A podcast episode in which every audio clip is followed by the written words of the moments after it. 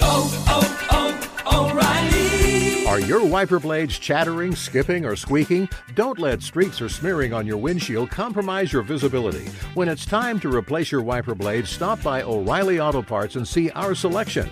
Our professional parts people will even install your new wiper blades while you wait. Stop by O'Reilly Auto Parts today. Oh, oh, oh, O'Reilly! Auto Parts. Outdoor adventure won't wait for engine problems. Things like hard starts, rough performance, and lost fuel economy are often caused by fuel gum and varnish buildup. Seafoam can help your engine run better and last longer. Simply pour a can in your gas tank. Hunters and anglers rely on Seafoam to keep their engines running the way it should the entire season. Pick up a can of Seafoam today at your local auto parts store or visit seafoamworks.com to learn more. There's nothing like snook hook sets at dawn or catching a tarpon in the moonlight. Find your next fishing trip made easy on fishingbooker.com and experience the magic of the Sunshine State or any other destination on your fishing bucket list. Book a blue water adventure in search of sailfish or go snapper fishing with the kids. With over 6,000 captains and trips to choose from, planning your next one just got a whole lot easier. Download the Fishing Booker app on the Google Play or App Store or visit them online at fishingbooker.com to book your trip today.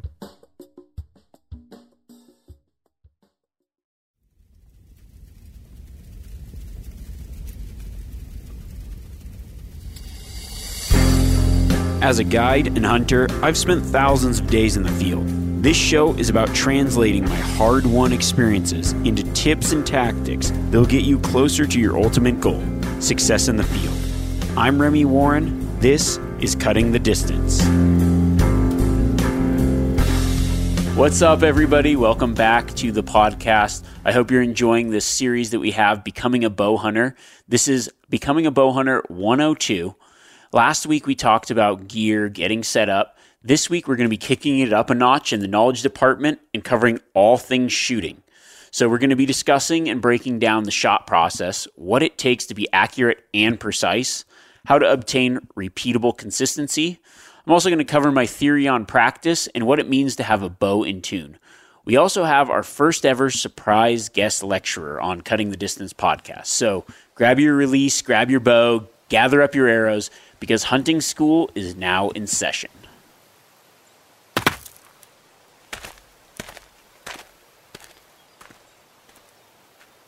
Now, when it comes to shooting, I am of the thought that you should shoot all year. I, I personally shoot constantly. I always have. Uh, there's quite a few reasons for that. One, I don't think that there's such thing as too much practice, and two, I just love the act of shooting my bow. So as I got more and more into archery, I would shoot more and more. You know, growing up, it was pretty much my entire summer was spent shooting a bow in my parents' backyard. I remember my brother or whatever, he would always be at the lakes, water skiing, wakeboarding, whatever.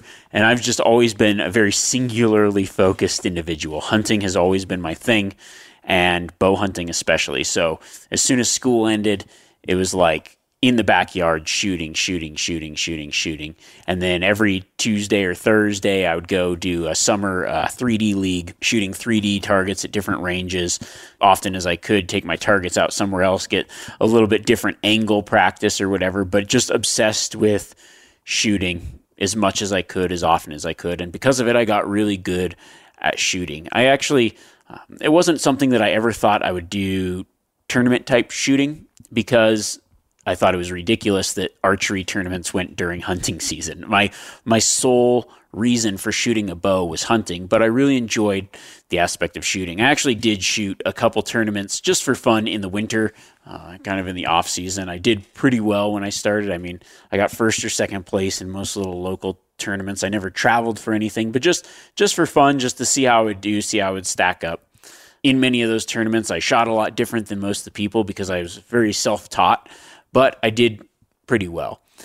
Now, if I was thinking about what was my best shot ever, you know, spending all summer practicing and my friends would come out, we would shoot.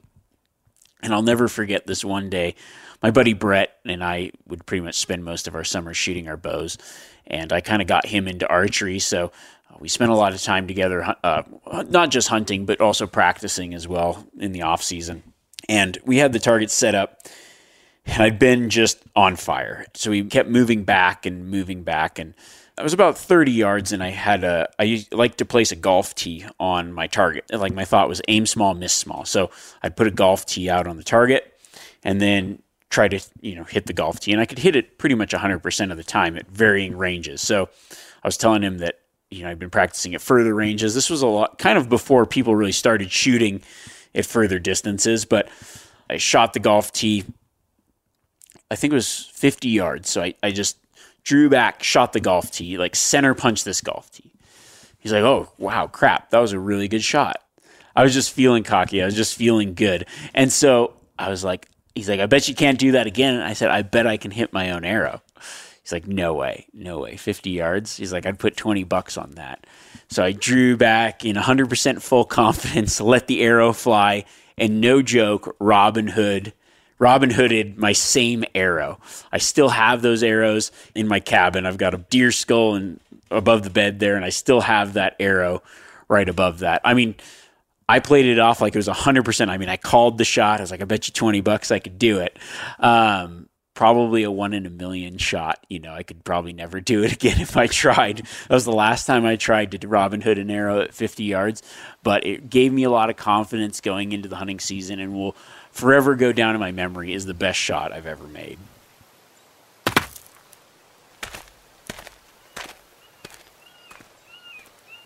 As we jump into this 102 portion of becoming a bow hunter, really shooting is one of the more important fundamentals that you need to be a successful bow hunter because the art and skill of being able to successfully harvest game with a bow and arrow takes a lot of practice. It takes knowing your bow very well and being able to put that arrow where you want it to go, no matter the kind of bow you use, whether it's traditional gear or a compound bow. It's practice, practice, practice. And for me, I think that uh, one of the fun things about getting into archery is the fact that it becomes a almost a year-round endeavor where you grow your skills by going out to the range, by shooting your bow, and you get better and better. Oh, hopefully, you get better and better over time. So when you go out into the field, when you are presented with that maybe one opportunity in a season, that really hard-earned opportunity, you make that one shot count. Now, growing up, I was, uh, I guess, aside from hunting, the other thing that I was very into was martial arts. I obtained my black belt in Taekwondo, and I think one thing that always stuck with me, aside from a lot of the other lessons you learn, was that uh, one saying that we would always have perfect practice makes perfect. And I kind of carried that same philosophy into archery. And it's so true because if you're making bad habits, doing bad things, then you're going to make bad shots. And if you keep practicing that every single time you shoot, then you're going to develop bad habits and you aren't going to be as efficient as you can be. So I think what I want to talk about today is really the shooting basics and what it means to to be a good shot. I think when it comes for any kind of bow shooting, what you're striving for, or what I like to think of, is I'm striving for repeatable consistency. Because with that repeatable consistency, I'm going to be both accurate and precise. And we'll get into the details of that a little bit later. What I want to start with is really just starting through the basics and explaining a shot process. Let's say you've never shot a bow or you've shot a bow your whole life, it doesn't really matter. I'm going to break down the practice of shooting a bow into this process. And, and I guess it's really, uh, for me, I, I see it as a five step process. Maybe people have other processes, but it goes like this draw, anchor, aim, release, and then the final one would be again.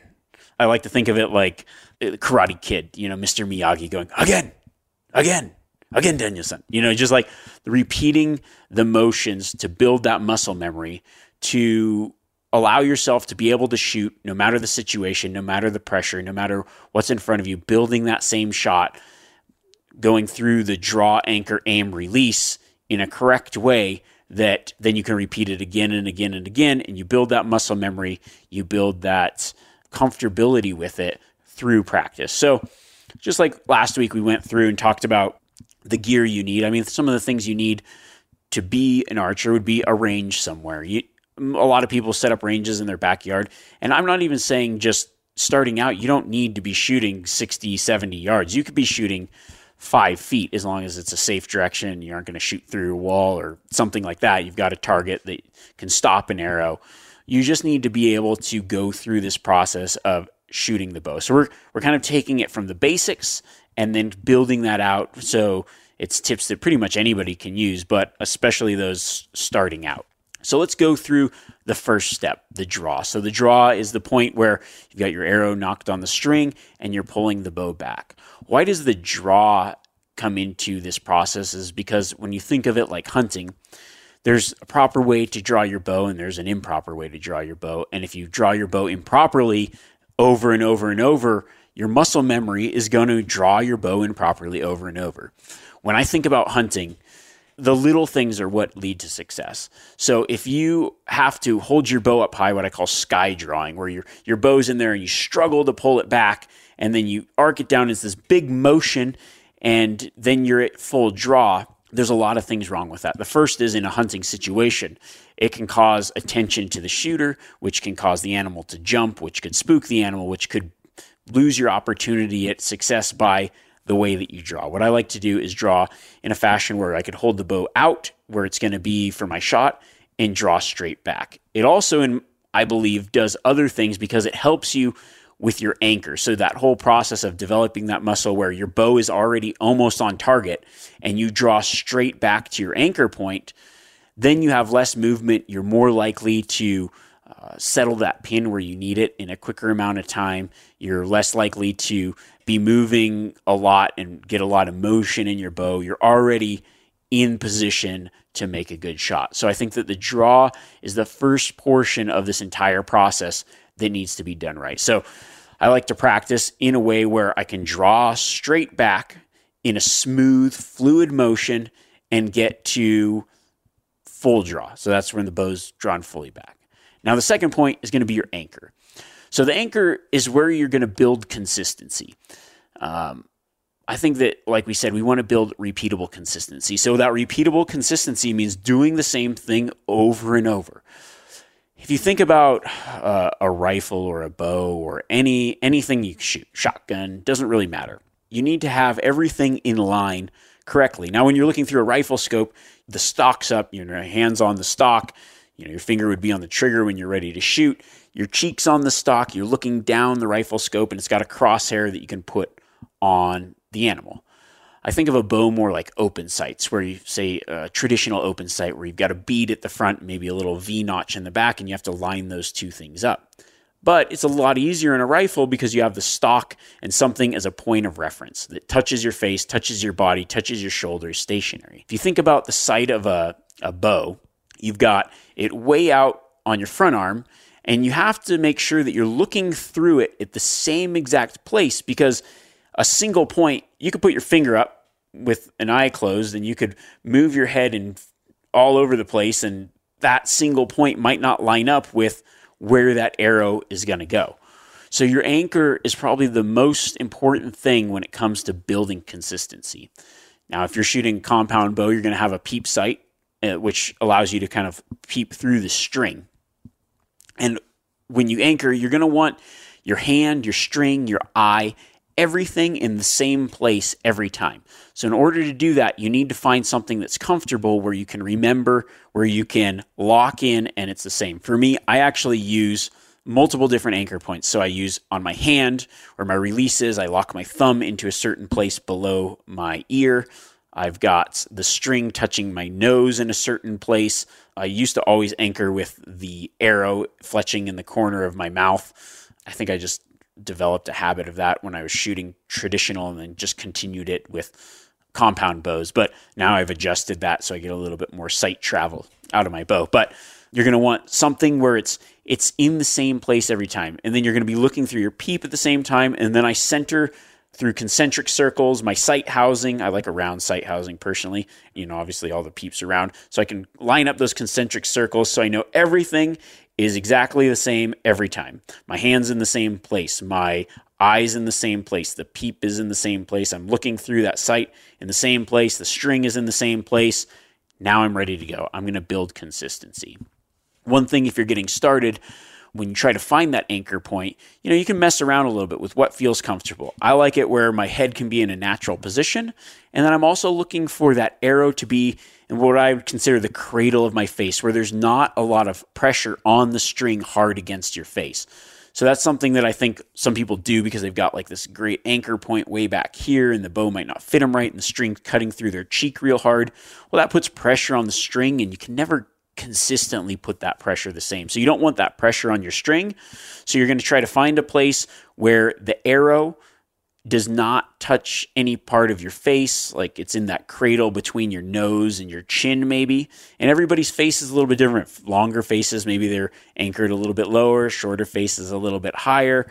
But what feels good to you where you aren't putting a lot of string pressure, and then you can make it repeatable. And that repetition and consistency is going to make your shots a lot more consistent. So now the third stage of the shot is going to be aiming. I didn't cover some of this last week because I thought I'd talk about it this week, but when you're if you're new to archery, I really believe that you're going to be best shooting with both eyes open. And there's a reason for that is because you can you can simultaneously see the target and focus on your pin. And it's going to make you more accurate in the long run. It also I feel like relaxes you.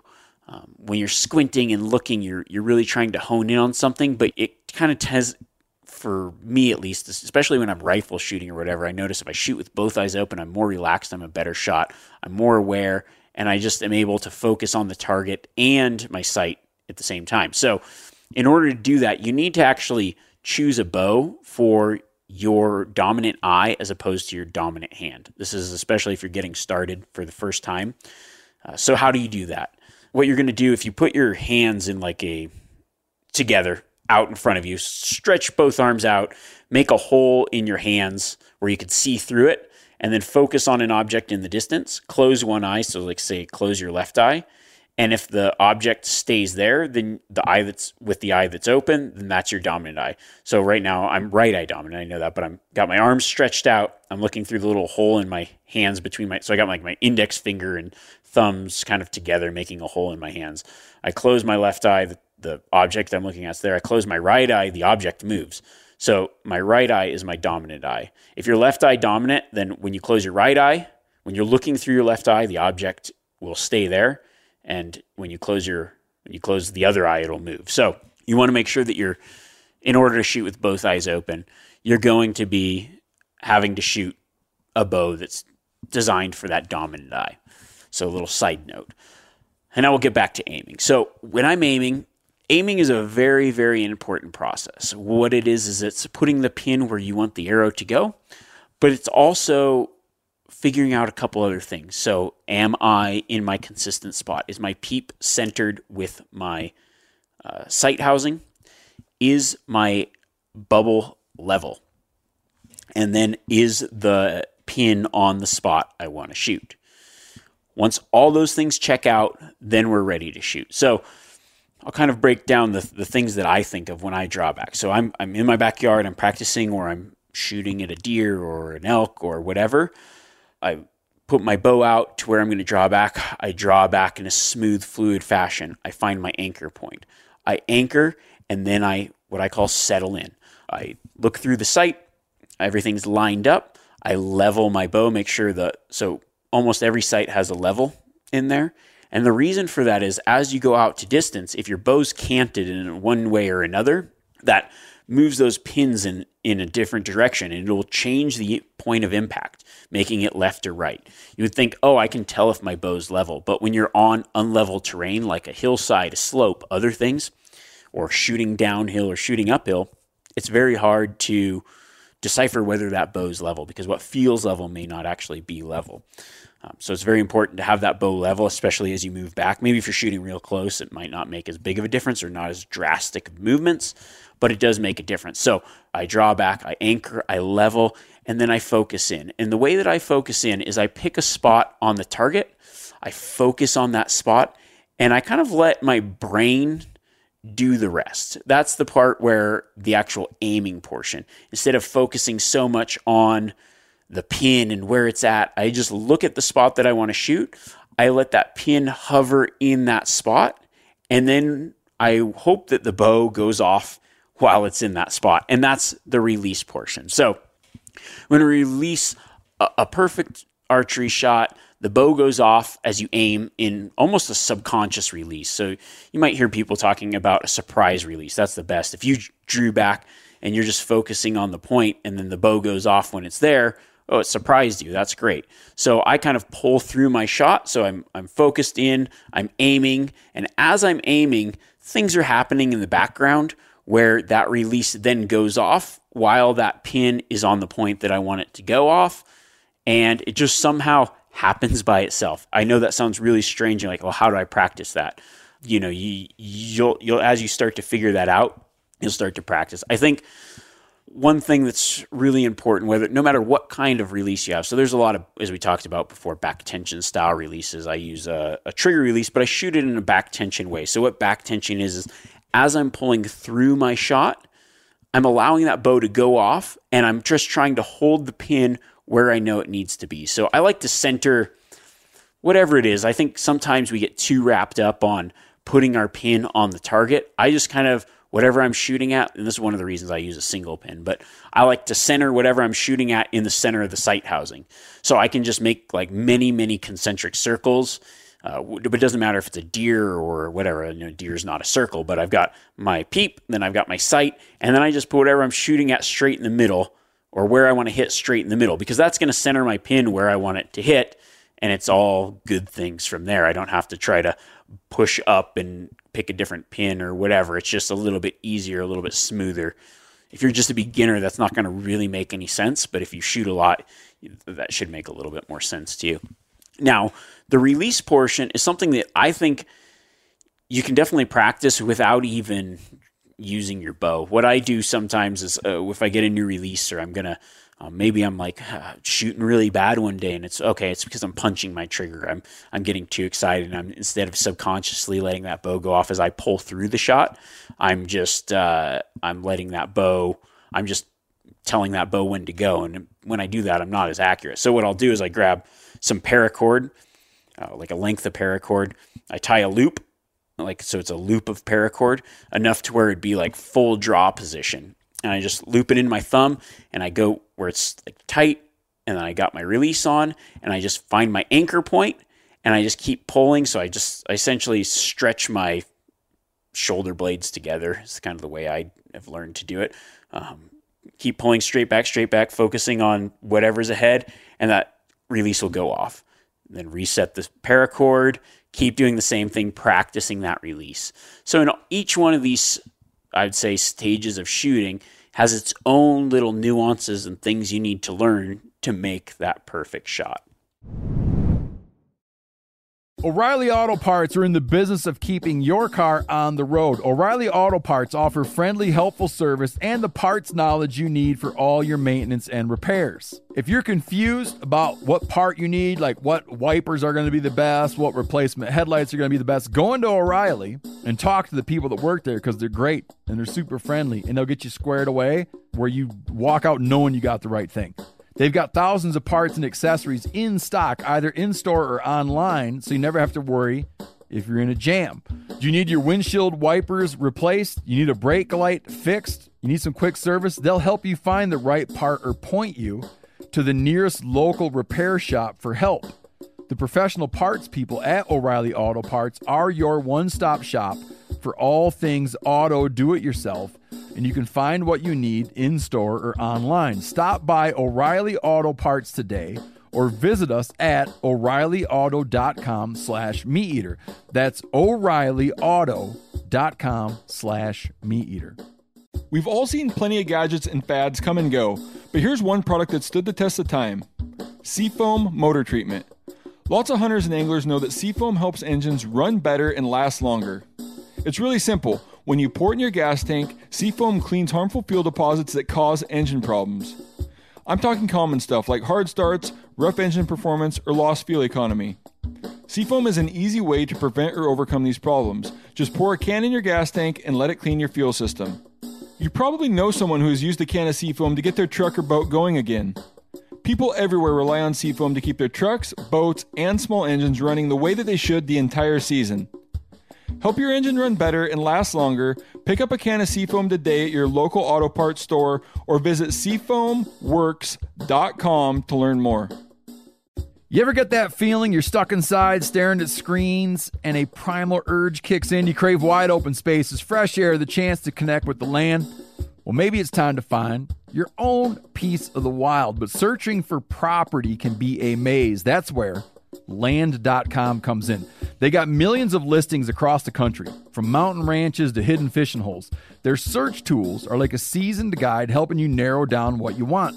Land.com isn't just about buying and selling. It's about finding a place to hunt, fish, explore, or simply sit by a campfire and listen to the crickets. So head over to land.com today to turn one day into today because trust me, there's nothing quite like the feeling of standing on your own piece of earth. when you're just getting started bow hunting, or it, it doesn't matter, guys that are really good bow hunters, really good archers, I think what you're looking for is both high accuracy and high precision. And I think it's important to kind of talk about the accuracy versus precision. So, accuracy is the measurement of closeness of a specific value. So, it's like accuracy would be hitting the bullseye. And then precision would be the closeness of measurements to each other. So a good group. So you could be very precise. So like low accuracy and high precision would be, let's say, let's just picture a standard circular target. You got the bullseye in the center, and then you've got another ring outside and another ring outside. So low accuracy, high precision would be like a really tight group, say top left corner. That means it's not in the bullseye, but all your shots are together. Now, low accuracy and low precision would be you're looking at the bullseye and there's just, it's spray and pray. There's one in the bullseye, there's one up high, there's one right, there's one low, there's one left. They're just all over the place. Then you could have maybe something like high accuracy, low precision, where that's all the shots are kind of around the bullseye, but it's a it's a spread out group. It's some guys. This is one thing that I've seen over the years is oh I can hit a pie plate at 30 yards. That's the the pie plate mentality. Like I'm just trying to hit the pie plate. You know, I put them all within the pie plate at whatever range, and that's good enough. Yeah, I mean maybe, but I kind of like the idea of not necessarily hitting that pie plate, but saying, okay, I'm at that this certain yardage. I want high accuracy, high precision. So that's all my shots in a tight group in the bullseye. And by being able to do that, you're going to be a lot more successful in the field or even just on the range. So I think that the goal is to become both accurate and precise. But if you're just starting out, a new bow hunter, you're, you're, you're the first time you're starting to shoot, I think that we start with precision first. And that might seem strange, like, oh, I'm not hitting the bullseye. But that's not necessarily the point. We want to first build out precision. And I think that that is, you know, getting those tight groups because you're getting the tight group by doing the same thing over and over. And it comes down to, I'll just say the same thing three times form, form, and form. It also comes down to a bow that shoots straight. But precision comes from making something repeatable. So you first want, before you do anything else, you want to work on your form. And form is everything. It is your grip, your stance, your anchor point, your draw cycle, and the way that you release. If you can do everything the same every time, you're gonna have more precision. And those are the things that you want to work on starting out. And those are the things that I work on as a lifelong bow hunter pretty much every day. If I'm not in the field, I'm shooting. And I and I've actually noticed the more that I shoot, sometimes you'd think the better you get, but sometimes you start develop bad habits and other things. So then you got to go back and say, what in my form is the is the weak link? What am I missing? What am I not doing the same? Where am I maybe pulling the shot? Where am I maybe hitting the trigger too soon? Where am I maybe thinking too much and not aiming and following through with my shot? Where is the part of my form that's causing my precision to degrade? And working on your precision doesn't have to happen at any certain yardage because we're just working on building out that form, building out the same thing over and over. So we're going to set our stance. Just this is backyard practice, but it does translate into hunting in many ways. So we're setting our stance. We've got our grip. You want to make sure your grip is the same every time. So um, some people grab the. You don't want to grab the bow tight. You want a loose grip. I like to let it cradle between my thumb and index finger, and then I kind of put the tips of all my fingers on the riser of the bow. I feel like that's a, a shot that I can reproduce with heavy gloves because I like I said everything I do is built for hunting. So I try to find a grip that even with gloves I can try to make it consistent. I would say probably in the long run the grip is the thing that adjusts like messes up your shot more than anything. The grip and then the release. Um, not the re- physical release but the way you release. Uh, then you know make sure I've got a good anchor, I've got the stance, I've got my draw cycle down, I've got my shot process and then I release. And building that, that could happen at four feet, that could happen at whatever, just getting that form down and shooting the same every time. So that's our precision. Now we're going to work on our accuracy. And the reason I, I say accuracy second is because accuracy could come in as okay, maybe my bow is not shooting. Um, like my sight isn't right. So now we're going to sight in our bow. We're gonna we're gonna move our bow. Uh, if you're new to bow hunting, you kind of you follow your arrow. So if I'm aiming at the target, I've got my pin out there, I shoot, and my arrow hits low and right. Originally, when I had nobody to tell me how to do this, I did not understand this concept, but you follow your arrow. So I'm going to now move my sight housing down and to the right. Because what I'm doing is I'm trying to match my pin to where my arrow actually is because I'm not going to be moving the rest to match my arrow to where my sight is. I hope that makes sense. So once we've got that, then we can start to build our accuracy.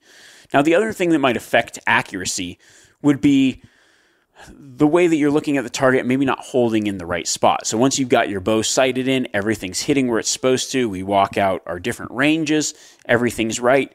Now, what's one other thing that affects accuracy? And that is holding steady, holding on target, and then releasing and not. I mean, I've been guilty of this many times in the past where they call it target panic. You almost you your body almost instinctively jerks in one direction or another before releasing the arrow, trying to will it into the spot. And you might you might find this where you draw back and it's like your pin is just nestling low on the target and it's no matter what you do, you cannot will that pin high enough into the spot. So right before you shoot, you just slap the trigger and move your hand up and get it in there.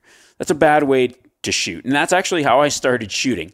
Um, I was very, very efficient with it though, and I ne- and then somebody pointed out that I was shooting bad that way, and then I developed a bad habit trying to fix my bad habits. Uh, now I don't shoot like that, but um, I would say getting started, it's it's a really bad way to learn to shoot. So what you want to do is you want to be settled in. Now, if you have the some kind of problem where you're you aren't able to settle that pin, don't even focus on the pin, but focus on the spot of the target and let your pin naturally be in there. You don't have to get so precise with it that's why if you actually move your sight housing closer to your bow, it's if you move it out, it's a little more precise because you can see exactly where the pin is. But I think most people shoot better, especially beginners, when that sight is close to the riser of the bow because it's more blurred. It's in your peripheral vision, and you're just getting the color of that pin on where you're looking on the target. And when that bow goes off, that arrow magically goes there. That's, in my opinion, is what you want, especially for hunting. Now, we talked a little bit about accuracy, we talked a little bit about precision. I think one thing that really lends itself into having a precise bow, especially when it comes to hunting, is, is the bow itself and whether that bow is in tune. Now, that's some terminology that you'll definitely hear if you're a new bow hunter, you might not understand. Well, what's what's in tune? And what that means is that's the straightness of which your arrow flies through the air. So as we go from our shooting setup, our practice, we're probably using field tips, which is just essentially a tip that is the diameter of the arrow. It's pointed, and your arrow flies very true like that. Now, to go for, from a practice setup to a hunting setup, we're going to have to put on a broadhead. A broadhead could be a fixed blade, it could be a mechanical blade, it could be a two blade fixed blade, a three blade blade fixed blade, a four blade fixed blade, a replaceable blade fixed blade, a expandable blade with three blades, two blades, whatever. It's it, what's going to happen is it's going to change the aerodynamics of that arrow. So your arrow might fly different than your field tip. What really affects how that arrow flies different than your field tip is going to be the straightness at which that arrow is leaving your bow. And the straightness at which that arrow is leaving your bow has a lot to do with a lot of factors. The cams, the timing of your cams, the way your your rest is set up on your bow, the way that the string is touching any points in your draw cycle, and also the way that you're holding or gripping the bow.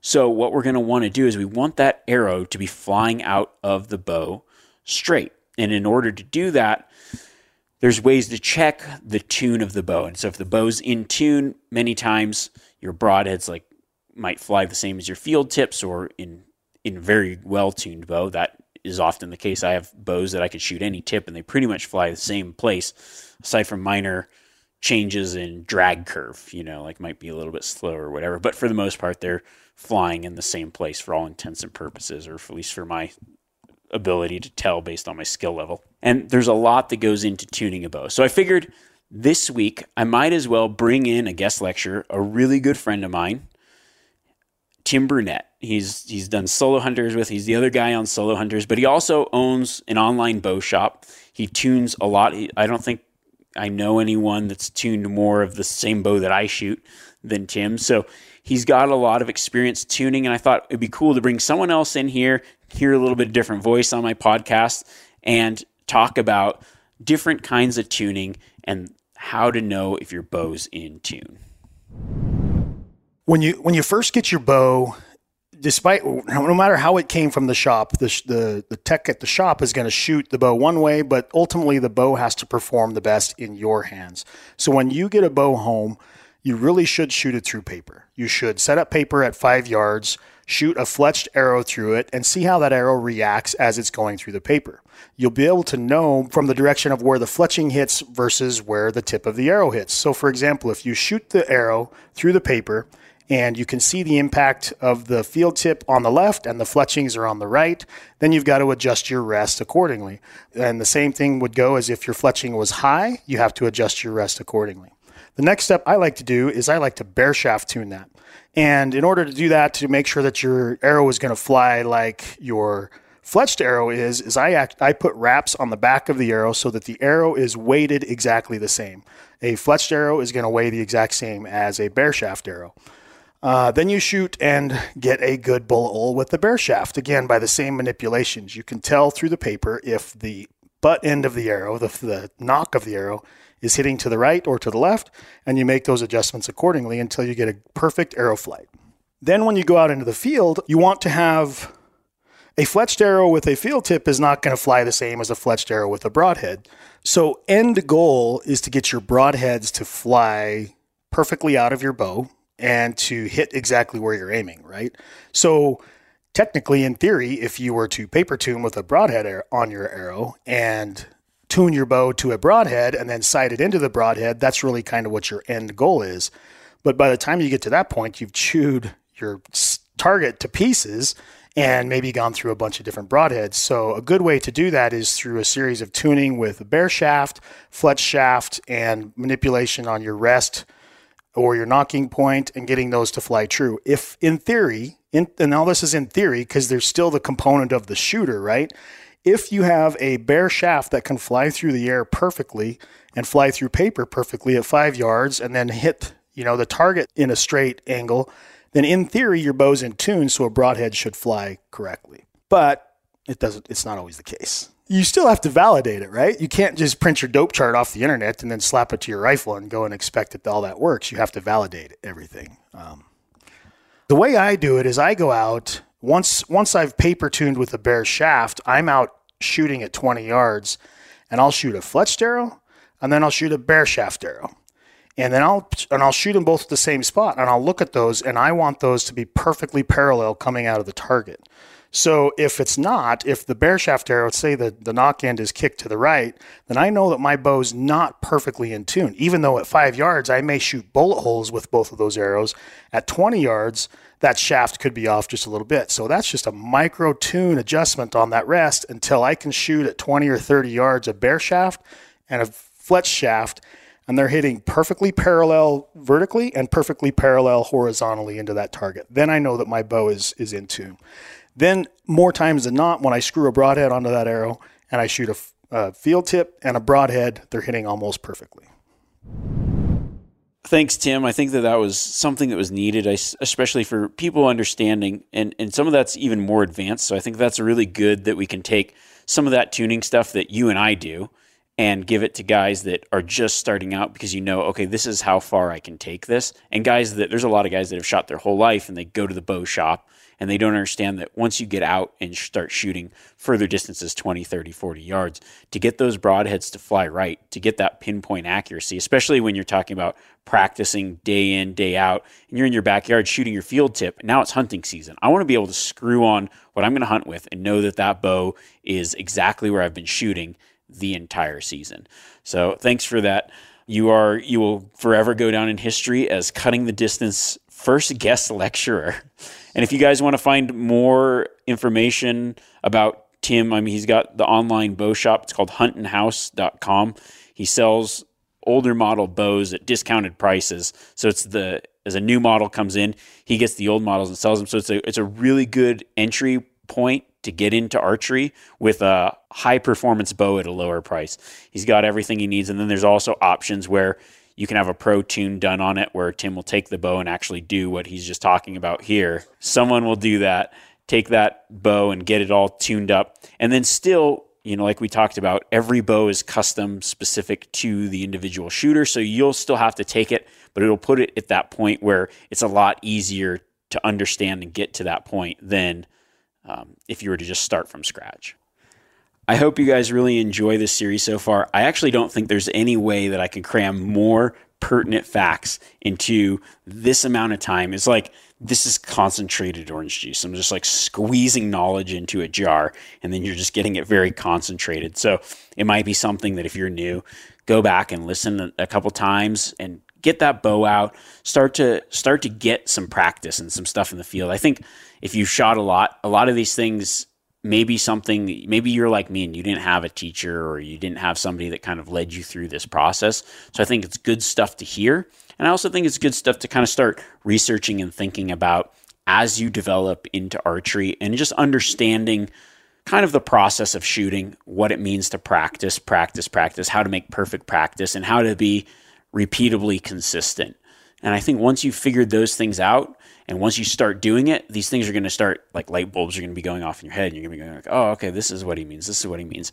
And that really is going to play a huge factor. And when when we get into the field, so that is going to be episode three of this. This is going to be becoming a successful bow hunter. So we're going to take what we learned at the range, you know, starting out, we're even just a new hunter starting out, getting a bow getting to the range, now becoming repeatably consistent, increasing our precision and our accuracy. And now we're going to go into, we like everybody's graduated, we're going into the 201 portion of becoming a successful bow hunter.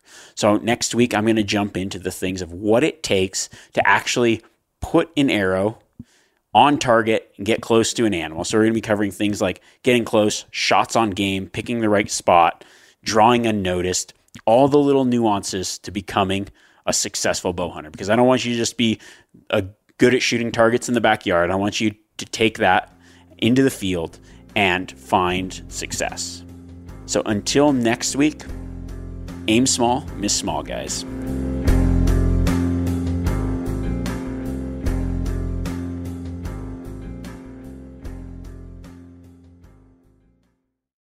Outdoor adventure won't wait for engine problems. Things like hard starts, rough performance, and lost fuel economy are often caused by fuel gum and varnish buildup. Seafoam can help your engine run better and last longer. Simply pour a can in your gas tank. Hunters and anglers rely on Seafoam to keep their engines running the way it should the entire season. Pick up a can of Seafoam today at your local auto parts store or visit seafoamworks.com to learn more.